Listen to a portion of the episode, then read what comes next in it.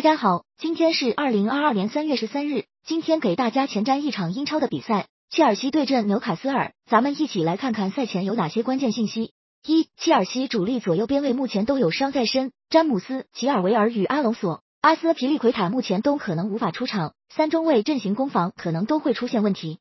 二、切尔西目前由于受到针对，本场比赛只有持有计票者才能够进场，主场的氛围上面无疑会受到不小的影响。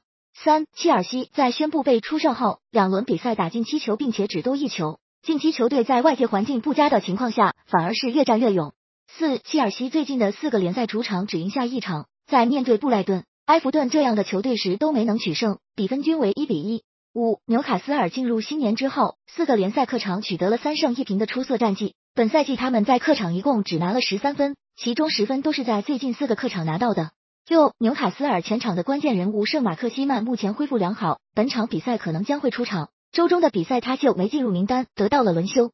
七，纽卡斯尔联最近的九轮联赛取得了六胜三平的不败战绩，最近的状态十分出色，在面对曼联、阿斯顿维拉以及南安普顿等球队时都能够拿分。